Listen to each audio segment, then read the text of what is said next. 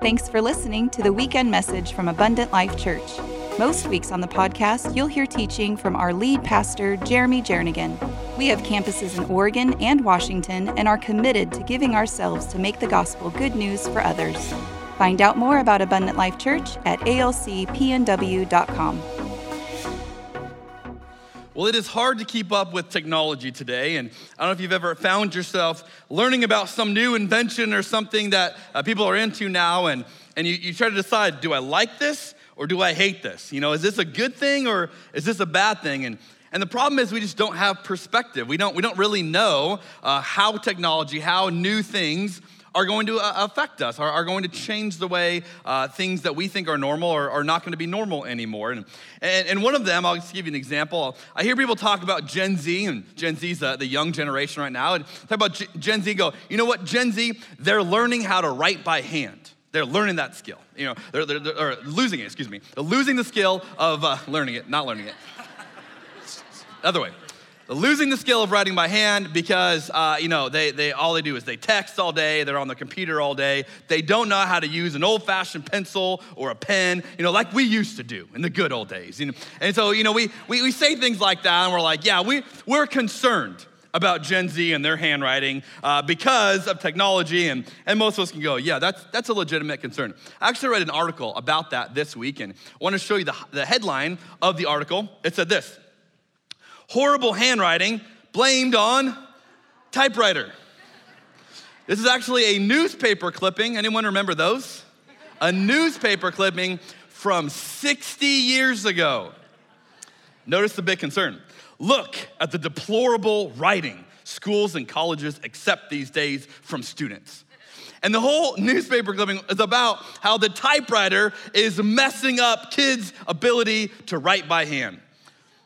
You know who those kids are they're talking about? I'm pretty sure it's like your parents and your, your grandparents. Like, like if you figure out which generation we talk about here, like uh, maybe some of you, okay, some of you, but, but for a lot of us, you know, you're like, wait a minute. The typewriter was the big concern, and, and we look at that and we go, was that worthy of concern? Should we have been afraid of the typewriter, what the typewriter is gonna do? And, and it's a little bit laughable now, but, but we understand why we have that hesitation. You might go, well, how do I know whether I'm the person that's going to embrace it or not embrace it? I think of something that uh, Douglas Adams said. He said, anything invented after you're 35 is against the natural order of things. that's how you know. If you're over 35, you're like, this is rubbish. We don't need it.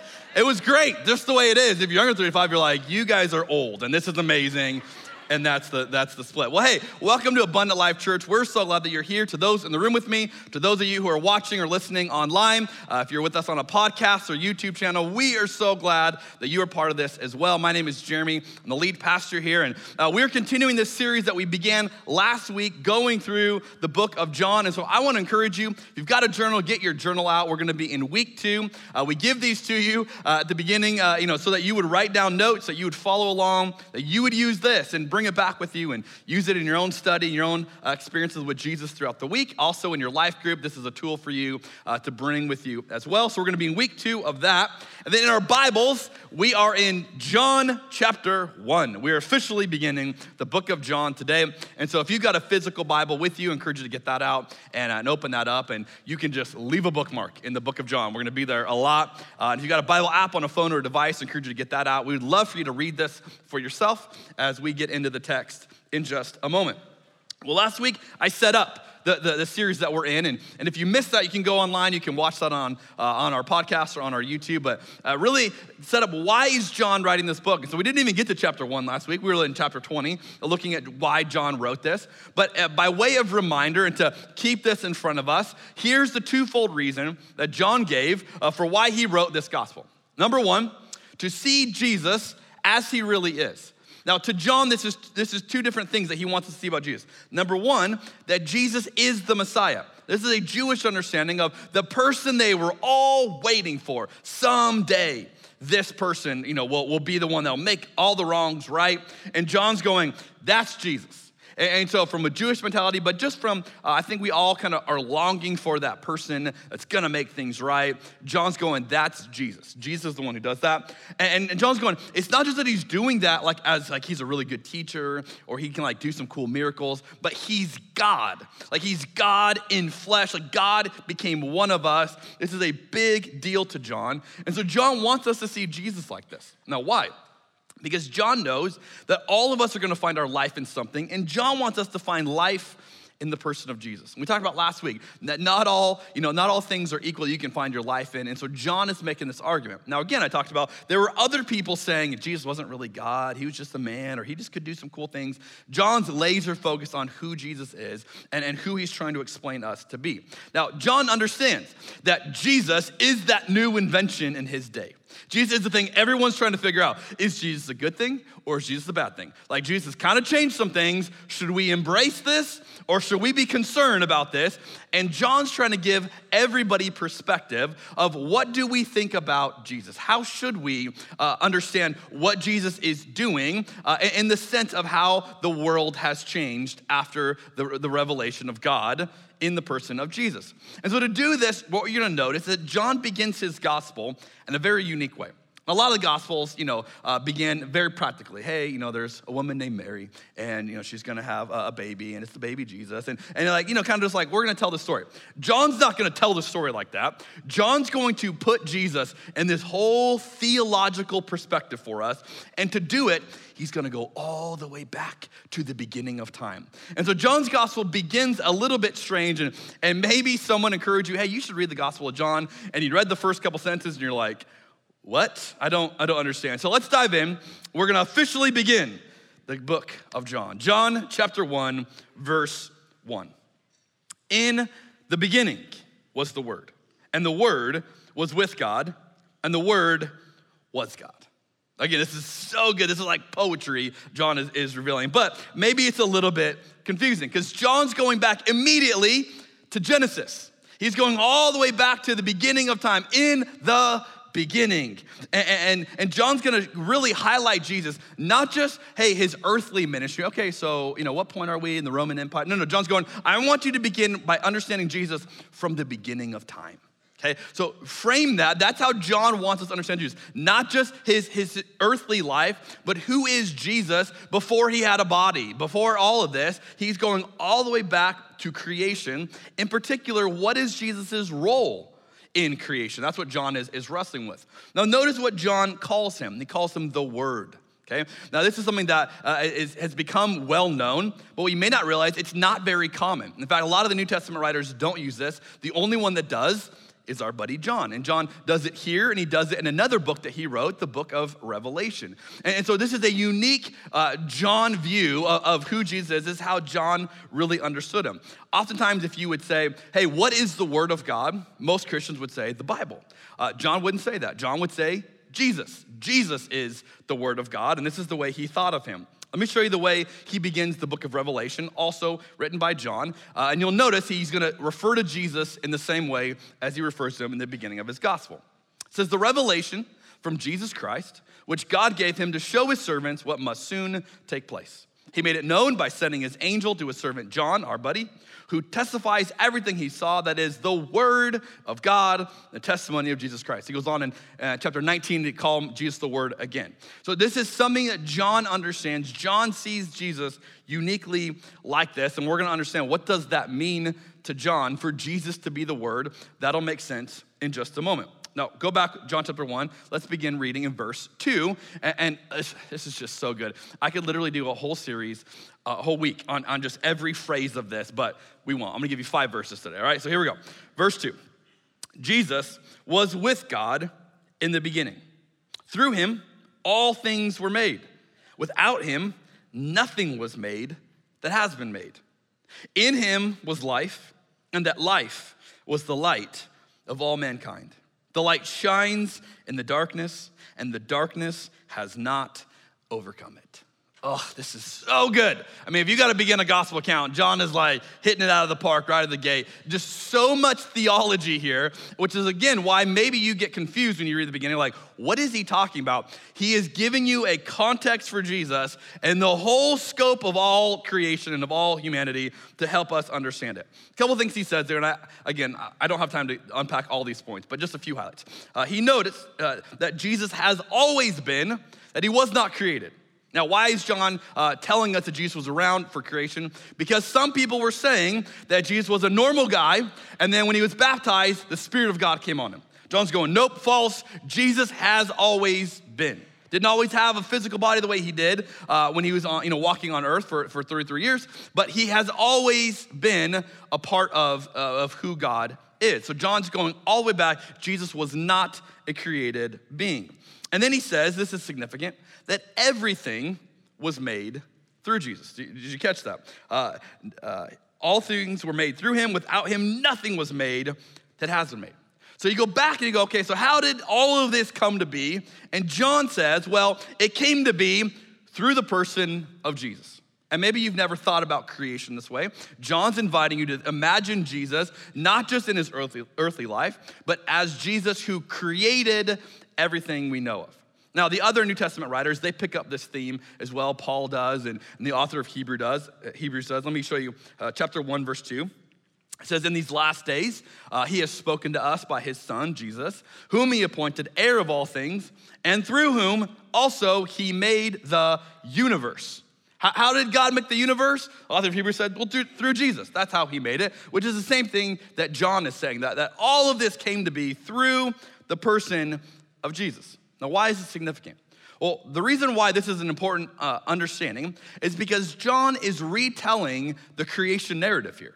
He's retelling what we find in the book of Genesis. Now, we might not be super familiar with the book of Genesis, and, uh, and maybe you're, you know, that's not something that you've memorized, but to his early audience, they would have been very familiar with it. They, they would have uh, memorized uh, much of it, they would, have, they would have known it. And John is retelling Genesis with a Jesus emphasis. He's going, hey, you remember this story? Let me retell it to you, but I'm gonna point out all the details about Jesus. Let me show you in Genesis chapter 1. Now, again, this is the, the first book you have in your Bible, the first book of the Old Testament. This is what begins the Hebrew Bible. This is uh, the Torah, all that. This is all the way the beginning. This is incredibly significant here. Uh, this was studied and memorized and learned. And John is paraphrasing this, if you will, with a Jesus emphasis. It says this in Genesis 1. In the beginning, sound familiar? God created the heavens and the earth. Now, the earth was formless and empty, darkness was over the surface of the deep, and the Spirit of God was hovering over the waters. And God said, Let there be light, and there was light. God saw that the light was good, and He separated the light from the darkness. Now, again, hopefully, if you're looking at John 1, you can see there's a lot of connections here. There's a lot of parallels here. John is paraphrasing this, he's retelling this, but he's doing it with an emphasis on Jesus. And again, you notice uh, what, what metaphor is he playing up? The light and the dark. And, and, John goes right back to the same metaphor. Uh, beginning of Genesis is all about God creating light. John says that the light has come into the world and the darkness could not overcome it. So again, John's using this, but he's focusing it on Jesus. Now, here's what's really cool. When you reread Genesis the way John is inviting us to do, you reread it through the lens of the person Jesus.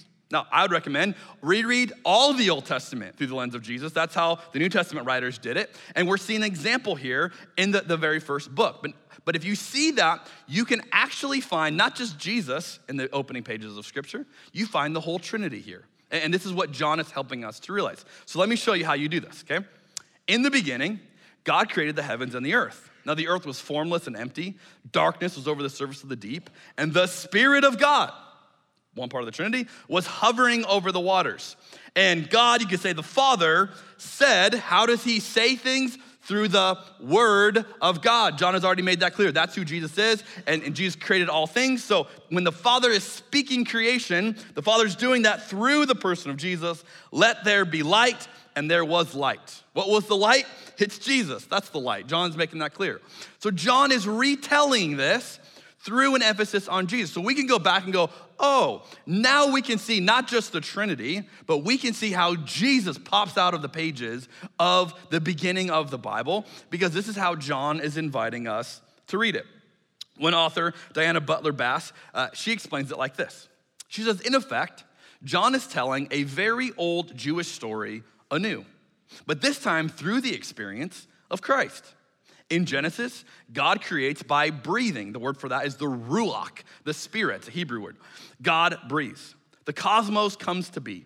In John, the ruach is the word, the logos, truth, and wisdom.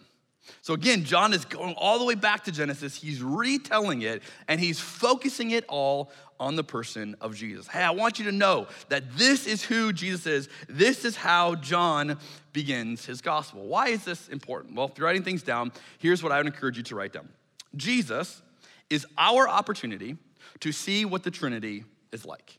Okay? Now, you get this because he's going all the way back to the beginning, not just isolating Jesus, but who is Jesus in the whole realm of all that God has ever done. That's how John begins. And so I would say that Jesus is our opportunity to see what the Trinity is like. The Trinity is Father, Son, and Spirit. We get to see all of it through the person of Jesus. Now, I understand this is it's a little theological, and the Trinity itself is always very hard to explain. Any metaphor we use breaks down.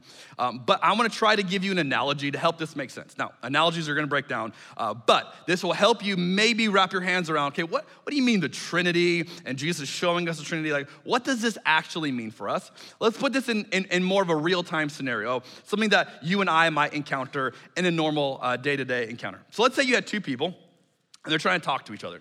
So you have Kevin, and Kevin speaks English, English only, and you have Nadia, and Nadia speaks Russian only, and they want to talk. Now, if, if this is the situation, this is going to be a very frustrating situation. Now, if you've ever traveled the world and you have been the person that didn't know the language, you know what it feels like. Or maybe you've invited someone over here, you talk to someone over here, and they don't know the language. And it's very tough to do. And you can only do so many hand motions. And, you know, we, we say it slower or louder. It's like they don't know the language. So no matter what you do, you're not going to be able to bridge this gap unless you have technology or Google Translate or something. Uh, but let's say you don't have that. You have no phones and you're just trying to have this conversation. It's going to be very frustrating. And, this is a universal human experience to anyone who has traveled or met someone who has traveled. Uh, you know, if you're not in your, you know, your natural language, it's very hard to try to communicate and it's very frustrating. And there is a like an insurmountable gap here. It's like, how do we get across this? How do I communicate to this person? I have no idea what they're saying. And I, I can think of trips that I've been on where it is truly comical. You just keep saying it over and over and over, hoping that somehow it's gonna click, and it doesn't because you don't speak the same language. Now, again, if this is all we had, we would say this is gonna be a very frustrating experience for these two. Uh, they're not gonna be able to talk no matter what they try to do. Unless they have technology, this is gonna be frustrating. But how would it change if we said that it wasn't just Kevin and Nadia, that they have a mutual friend named Angelina? And Angelina speaks English and she speaks Russian. How does that change things? Well, it would change things significantly. And I can illustrate this. Um, one time I was uh, in Alexandria, uh, Egypt, and uh, we were uh, uh, on a, a, global trip, and it was uh, just a couple of us guys that were doing kind of a scouting trip for one of the things that we are going to do as a church, and this was many years ago. And I remember thinking, this is going to be so cool. Like we're going to go see all this, you know, area. And Alexandria, if you've ever been there, is beautiful. I mean, just stunning. It's right on the water. And so we had this guide that was taking us and showing us everything. And and one of the days he goes, "Hey, let's sit down in this little marketplace area and let's have tea." That's a very common thing there. And so I said, okay. So we sit down and just a group of us and, and we're having tea and, and our guide says, hey, I'm gonna go figure out something of what we're gonna do next. I'll be right back. No problem. We're sitting there having tea, just having a great time, enjoying the scenery. Everything's amazing. Well, I noticed as we're sitting there that this elderly lady comes walking by in front of us, looks over at me, and gets this look on her face. I'm like, whoa, what, what's that about? And she looks at me and she's like not turning away. She's just staring intently at me. I'm like, okay, this, this is kind of strange. And then she begins to walk over to me. So I'm watching this and I'm just very curious what's going on. And she gets right up to me and she starts pointing her finger at me and yelling at me. Now, I don't know what she's saying because I don't speak her language, but I can tell she's mad, right? That part translates, okay? So she's pointing at me and she's yelling, and I'm like, I, I, I don't know. I, I, don't know what you're mad at. I'm thinking, am I drinking the tea wrong? Am I sitting wrong? Am I wearing something wrong? Like, I've clearly done something to offend her. I'm racking my brain going, what am I doing right now to offend her? I have no idea. I don't understand this culture. I don't, you know, I just don't, I don't know. And so she just keeps yelling. And, and I'm thinking, you know, maybe she'll just go away and this will be done. But she's not going away. She's just staying there and she's getting louder and louder. And it starts to create a scene. And now other people are like, looking over like what is all this commotion going on? I'm going oh this is so bad. Like i don't know what i have done uh, but this is really bad. And, and I, am I'm like apologizing to her but I, I, she doesn't understand me. And, and so we're just having this you know thing and i'm like i am so sorry. And she just keeps pointing at me. And she's pointing at my face. I'm like this is my face. I'm sorry. I don't know. Like i've always looked like this. I don't know what to tell you and so she's just getting louder and louder. Well, then some other people, they come up, they look at me, they look at her, they start yelling at her. And they're going back and forth. I don't know what they're saying either, you know? And I'm like, I think they're defending me. I'm not quite sure. Uh, but whatever's going on, this is all about me. And I'm sitting there and I just remember feeling so helpless. Like, what is happening right now? I, I, would give anything to know what is being said, but I don't know what is being said. And so I remember, I mean, it's probably five minutes this took place. It felt like an eternity as I'm listening to this argument, and more and more people are coming, and the, the anger is escalating, and the, you know, all this back and forth. Finally, our guide shows back up and his eyes are big. And he's like, What is going on? I'm like, I don't know. They're arguing about me, you know. And so he, he walks up and he starts listening to this conversation. And then he starts chuckling. I'm like, what? He goes, Do you know what they're arguing about? I said, No. And he said, She thinks you're in the Muslim Brotherhood. I said, What? Yeah, he said, She keeps saying it's your beard, your beard. Like she knows that you're in the Muslim Brotherhood, and she's telling you you're not welcome in her country. I'm like, Well, okay, that's direct. Uh, I'm like, Please let her know I'm not in the Muslim Brotherhood, you know, like that would be a good thing for her know. And, he's, and he starts laughing. He goes, Everybody is telling her that. Everybody is telling her, You're Americans, you're not in the Muslim Brotherhood, that, you know, she, she's just off on this. But they're having this whole conversation. But here's the point the moment that I had a translator who spoke their language and my language, the whole situation was different. Everything felt different. I had a new confidence. I had a new peace. Uh, suddenly, I could navigate this on no ability of my own, but I could navigate it, and the whole situation was different. This is how languages work. And again, if you've ever traveled, you ever try to navigate this, you understand these dynamics. So let's go back to our, our, our relationship. Uh, you got these two friends, and they have a mutual friend. Now, notice here's how this works out. So if Angelina can speak Russian to Nadia, right? So she can talk to Nadia. Angelina can also talk to Kevin. She can speak English to Kevin. But here's the really significant thing because of Angelina, Kevin can speak to Nadia. Nadia can speak to Kevin. They could do something that they could have never done. So, not just can they talk to Angelina, but they can now talk to each other. It's an incredibly significant change of the dynamic because of someone who can speak both languages. Now, this is the way that I would encourage us to think about Jesus. That Jesus speaks the divine language, he also speaks our language. And so Jesus is our Angelina. Jesus is the one that comes between to help us with a language we would not otherwise be able to understand. Now, Paul says this in the, the book of 1 Timothy, chapter 2. He says, For there is one God and one mediator between God and mankind, the man Christ Jesus, who gave himself as a ransom for all people.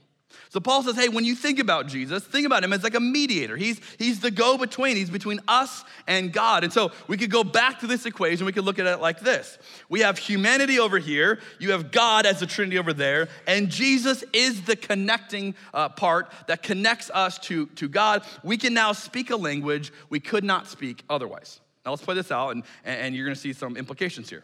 Now, when it comes to what's the difference between humanity and God, there's a lot. Uh, one of them would be the way in which we love. Most of the love that we experience as humans is self serving love. That's our default setting most of the time, right? I will love you, I will do something for you. What's in it for me? Does it benefit me? Do I get something out of this? If I do, I will love you. That's, that's kind of the human condition, if you will, which is why we have so many issues in this world. Uh, as long as I get some perk out of it, I will love you. That, that's kind of our default setting. Well, that's opposite to how God exists in the Trinity. God is not a self serving love, it is a self giving love. God naturally, inherently, intuitively gives of himself or herself. God is both, right? God loves in such a way that it, it is fully giving. And God experiences this, this is where it gets a little bit weird, within the Trinity and has always been like this. So when John says that God is love, what he means is that God doesn't need us to express love because God can express love to God's self. And again, even the words you try to use are, are hard because God exists. God mutually submits uh, within God to the Trinity and mutually extends love, self-giving love within the Trinity. And here's the here's what's really cool. So that's how God exists as a Trinity. Well, this self-giving love in the person of Jesus is the Trinity aimed at humanity. So God has always been like this. God is mutually self giving, mutually submissive. I mean, this is who God is. But for the first time, it is 100% aimed at humanity in the person of Jesus. And so this language that God speaks is now aimed at us. Now you might be going, okay, whoa, whoa. I don't think the arrows should be going both directions here, right? Because isn't this more like God is coming to us? Like we're not really coming to God. And that would probably be a more accurate way, theologically, of, of understanding this. But in a very practical way, I, I think it does go kind of both directions. And here's how I would illustrate this.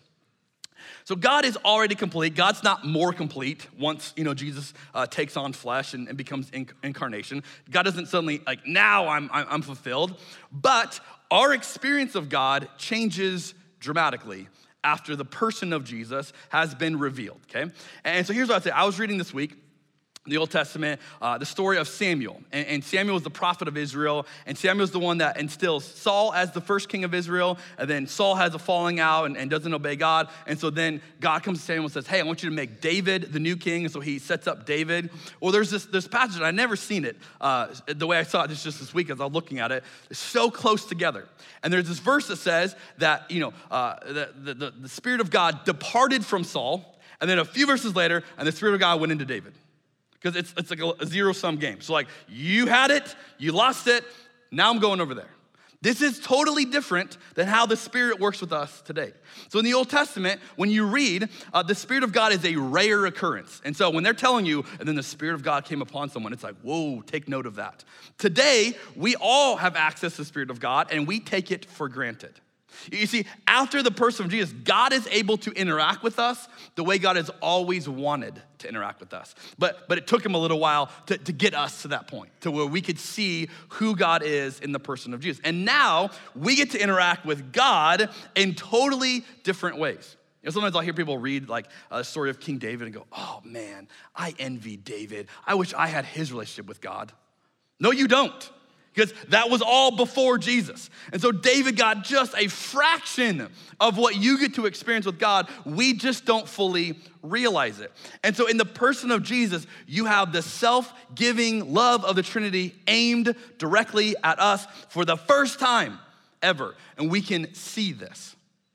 Now you might be thinking, okay, so if this is if this is the point, then we, we're trying to get from here to over there. And so Jesus is just a means to the end that we're seeking, right? So don't focus on Jesus. Uh, just get to God, the Trinity, because that's the point. We want to get to God. And you might think that uh, based on just logic. Like, all right, so if Jesus is the mediator, don't get stuck on the mediator, go through the mediator to the ultimate end. But here's the great irony you look at all the New Testament writers, none of them speak of Jesus in this way. They all speak of Jesus as the, the end in, in itself. And you're going, well, if he's the mediator, how is he the end? Well, let me show you the language that the New Testament writers use. Hebrews chapter 1 says it like this The Son, Jesus, is the radiance of God's glory and the exact representation of his being. Jesus is what God looks like when God is shining on you, right? Because the self giving love of the Trinity aimed at humanity. That's literally what he's saying. The sun is the radiance, what God looks like when God is shining on you, when God is aimed at you. We go, oh. And so Jesus is not like a, a, a partial representation, a glimpse of God. No, he's the exact representation of who God is. If you have seen Jesus, you don't have to keep going. You've seen God. You've seen the fullness of God. Uh, as the Apostle Paul says in Colossians 2 For in Christ, All the fullness of the deity lives in bodily form. All the fullness of the Trinity lives in bodily form. So you're not getting like just a glimpse of, of, the Trinity, you're seeing the Trinity in the person of Jesus. Now, again, this is where it gets a little bit kind of confusing, but you, you begin to see what the New Testament writers are doing here. They're going, You have all you have ever wanted in the person of Jesus. You have the fullness of God aimed at us. So you might ask, what is it about Jesus that can reveal the fullness of God to us? What is it? Is it his teaching? Is it the miracles? Is, is it, you know, he was just like really disciplined? Like, what is it about Jesus that can fully reveal the self giving love of the Trinity to us? And here's the answer it's the cross. It is Jesus on the cross that fully reveals the self giving love of God.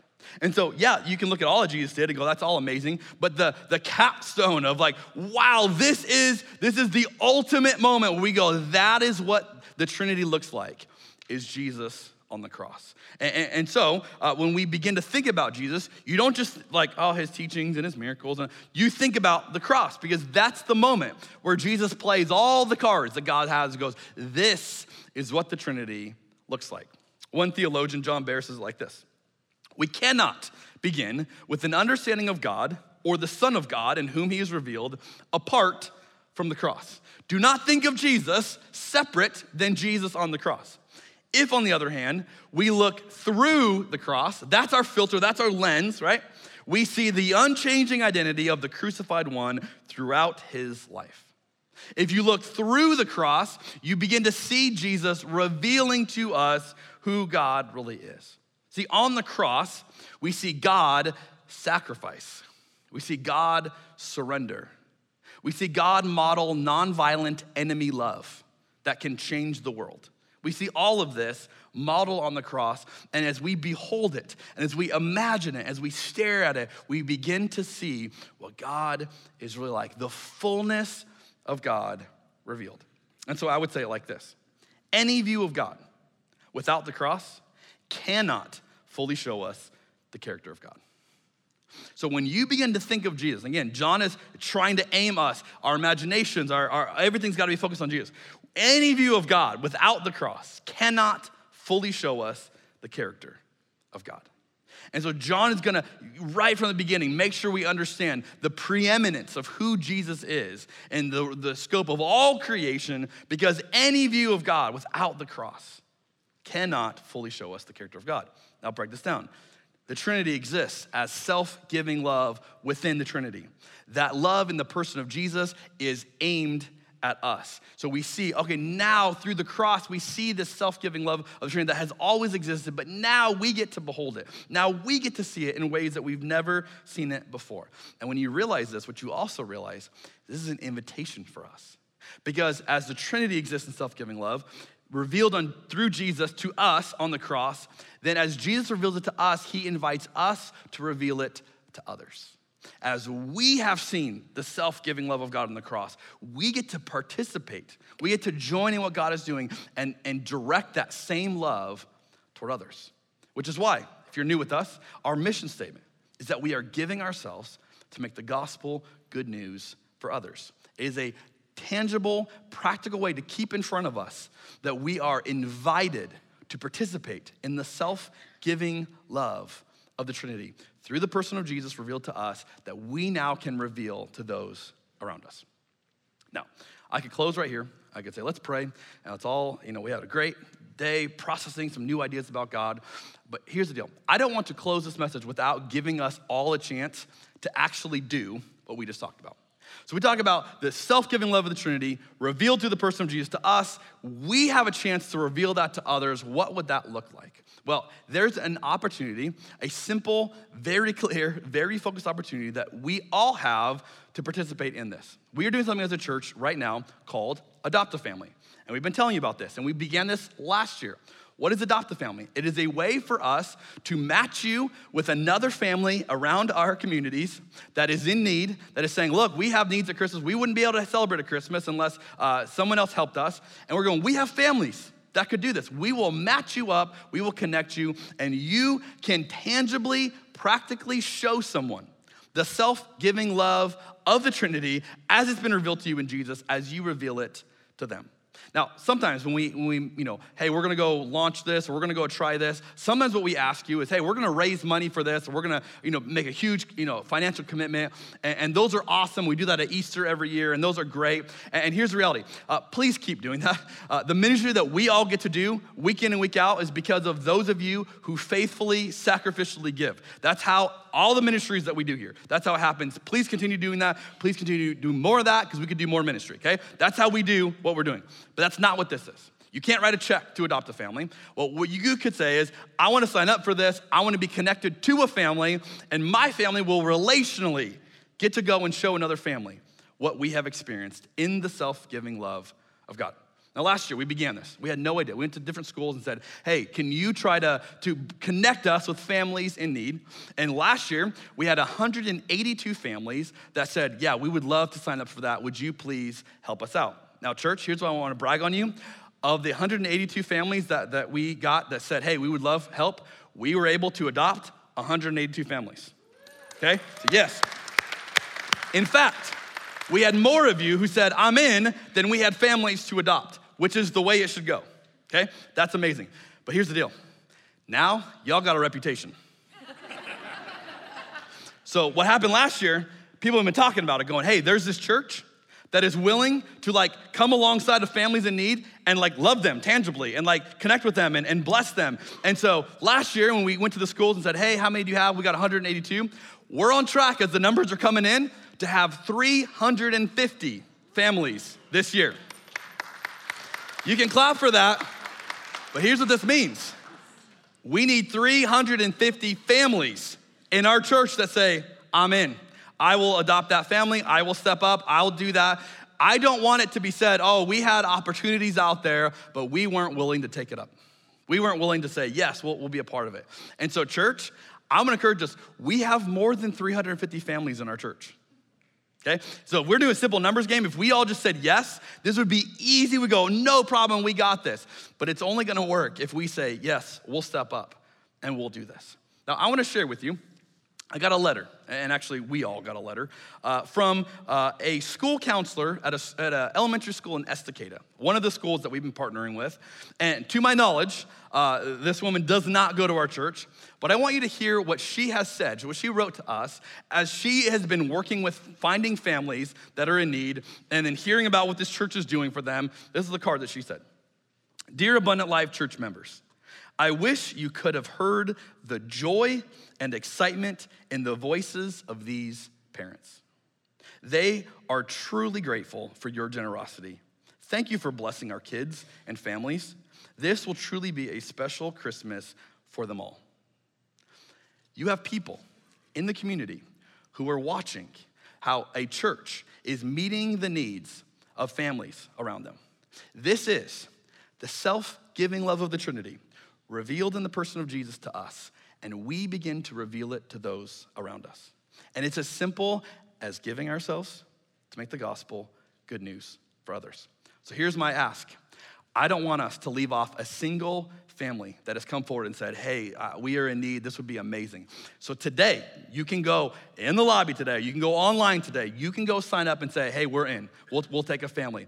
And, church, I would love to bless the community around each of our campuses as we rally around and say, you know what, we have seen the self giving love of God in so many ways, and this is such an easy, tangible way for us to show it to others. And for the stories of 350 families who say, you know what? I got to see a glimpse of Jesus this year because someone came alongside of me and showed me something maybe I've never seen before. What would God do through a church like that? Let's pray together. Jesus, as we think upon you and the way that you perfectly reveal the love of the Trinity to us, may we find ways to reveal your love to those who have not yet seen it. The way that we have seen you, the way we have experienced your self giving love. And so, God, we, we know that this is a big ask. That as we look at 350 families who have come forward and say, you know what, we've heard about this church, what this church would do. Would you ignite a spirit of generosity within us? Would you connect us with these families, with this incredible opportunity that we have to say, you know what? We can go and, and love you, and we can go and bless you, we can go connect what we have and sacrifice so that you have something you, you wouldn't otherwise have.